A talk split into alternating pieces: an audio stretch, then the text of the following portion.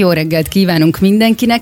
Hát van egy nagyon jó hírem, állítólag van kiút a válságból, csupán Dubajba kellene alapítani egy vállalkozást, ezt állítja, vagy hát mindjárt kifejti, hogy mit is állít egészen pontosan Szabó Kinga üzletasszony. Jó reggelt! Jó reggelt, szia! Jó reggelt, szervusztok! Jó reggelt, szia! És tökéletes a kapcsolódásunk Dubajjal, hát ez is egy óriási hír. Nos, ennyire egyszerű lenne megoldani a helyzetet, hogy csupán a vállalkozásunkat kell egy kicsit kültérre, esetleg Dubajba helyezni, és már is megoldódik a válságos helyzet? Hát a rövid válaszom az, hogy igen, ennél van egy kicsit bővebb válaszom is. Most nemrégiben pont csináltam egy elemzést, hogy az inflációs adatok hogy alakulnak. Ugye ez most szerintem egy elég fájó probléma mindenhol, főleg Európában. Azt néztem, hogy Magyarországon hivatalosan 22,5%-os infláció volt az elmúlt évben. Ez az eurozónát körülbelül kétszeresen haladta meg. Na most ezzel összevetve Dubajban 5% körüli, amit rekordmagas, azért azt is elmondom. De azt kell látni, hogy az Emirátusokban a gazdaság töretlenül fejlődik, tehát az itt működő vállalkozásoknak a bevételei folyamatosan nőnek. Tehát infláció ide vagy oda, a bevételek nőnek, fogyasztás van, adók nincsenek, úgyhogy ez egy nagyon vállalkozás. Bocsánat, elhangzott az a mondat, hogy adók nincsenek. Ez valami fikciós regény. Igen, tudom, ezen felszokták kapni a fejüket az emberek. Alapvetően nincsenek adók, van a fogyasztáshoz kötve van egy 5%-os áfa. Személyi jövedelemadó nincsen, semmilyen bérjárulékot, vagy bért terhelő járulék nincsen.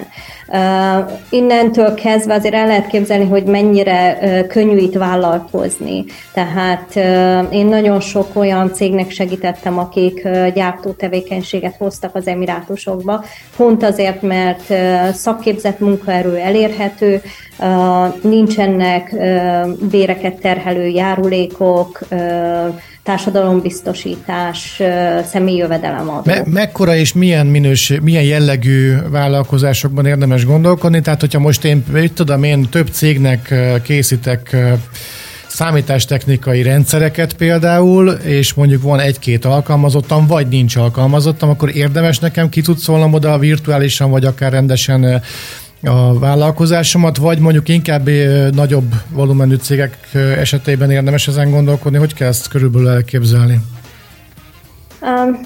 Ez egy nagyon összetett kérdés. Én azt szoktam mondani, én nagyon hiszek abban, hogy az emirátusi vállalkozás az leginkább abban segít a vállalkozásoknak, hogy képesek legyenek globálisan gondolkodni.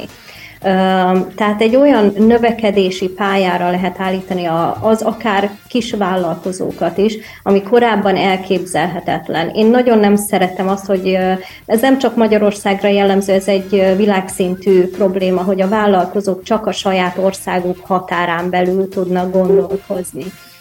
Na most abban a pillanatban, hogy kimozdítjuk ebből a komfortzónából őket, azonnal létrejön egy nemzetközivé válás, és sokkal nagyobb léptékekben tudnak gondolkozni, tehát a növekedés üteme is felgyorsul. Éppen ebből kiindulva azt kell, hogy mondjam, hogy akár kicsi vállalkozásoknak is érdemes, nyilván nem gazdasági alapon, hanem sokkal inkább egy ilyen jövőbeni kilátásra alapozva. Nagyvállalkozásoknál meg ugye mi a cél? Tehát milyen célt szeretnénk meghatározni, hogy hol húzzuk meg a megtérülési pontot?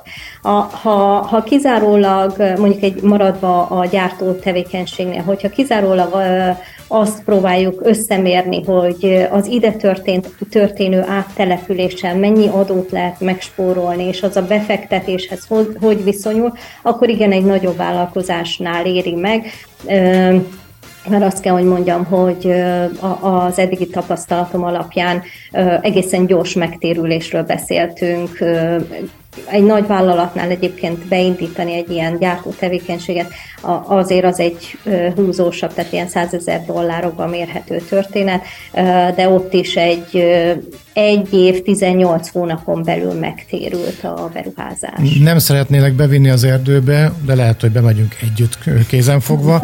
Tehát, hogy az emberben óhatatlanul, főleg, hogyha itt Magyarországon él és próbál vállalkozni, felmerül a kérdés, hogy na jó, de hol van ebben a csapda? Egyrészt, másrészt meg el nem tudom képzelni, hogy akkor kizárólag az olajból él az a térség, mondjuk éppen Szaúd-Arábia, és azért ilyen kedvezőek a feltételek? Nagyon jó, hogy ezt feltetted, ezt a kérdést. Nagyon sokszor szoktam ezt megkapni, hogy persze azért nincsenek itt adók, mert van olaj. Na most Dubaj, most csak Dubajról, hogyha beszélek, Dubajnak a GDP-ben az olajbevétel mindössze 5%-ot képvisel. Na de akkor mi képviseli a többit? Mert ugye, ha adóbevételek sincsenek, akkor mégis miből él Dubaj? Teszi fel az ember a kérdést. Ez egy szolgáltató állam. A szolgáltató államot úgy kell elképzelni, hogy fizetni kell a szolgáltatásokért, tehát míg Magyarországon, hogyha szeretnék egy céget, az viszonylag olcsón meg lehet tenni, addig itt az egy húzósabb költség, hogy elindítani a cég alapítást. Illetve évente meg kell újítani a cég regisztrációját, ugyanis az állam nem akar alvó cégeket, vagy nem működő cégeket, nekik az a fontos, hogy működő cégek legyenek. Azt pedig úgy tudja szavatolni, hogy évente megújítatja a cégek regisztrációját. Tehát ez a bevétel forrása, ugyanúgy a turizmus bevétel, ugye a turizmus az egy eléggé nagy részt képvisel Dubajnak a GDP-ből, ugyanúgy, mint ahogy a kereskedelem is. És akkor, ha már így mondta ezt a szolgáltató államot, és vigyem oda a vállalkozásomat, akkor ugye azon kívül, hogy nincs adó, az nagyon vonzó, de ezek szerint akkor vannak költségek, amire mondjuk itthon nem feltétlenül számol úgy az ember, mint mondjuk Dubajban, tehát mondjuk az évente megújítandó regisztráció, stb. Ezekkel együtt is még jobban megéri mondjuk ott vállalkozni? Ugye én közgazdász vagyok, tehát én egy kicsit ilyen közgazdasági alapon szoktam gondolni. Hát én nem, de ez valószínűleg kiderült számodra, igen. Nem probléma. De ugye, ha bárkinek van egy háztartási költségvetése, akkor mindig azzal az összeggel könnyű számolni, ami egy fix összeg. Tehát, hogyha tudod, hogy a háztartásodban hónapról hónapra van egy 10,000 forintos költséged, akkor azzal lehet kalkulálni, ahhoz lehet igazítani a bevételeket.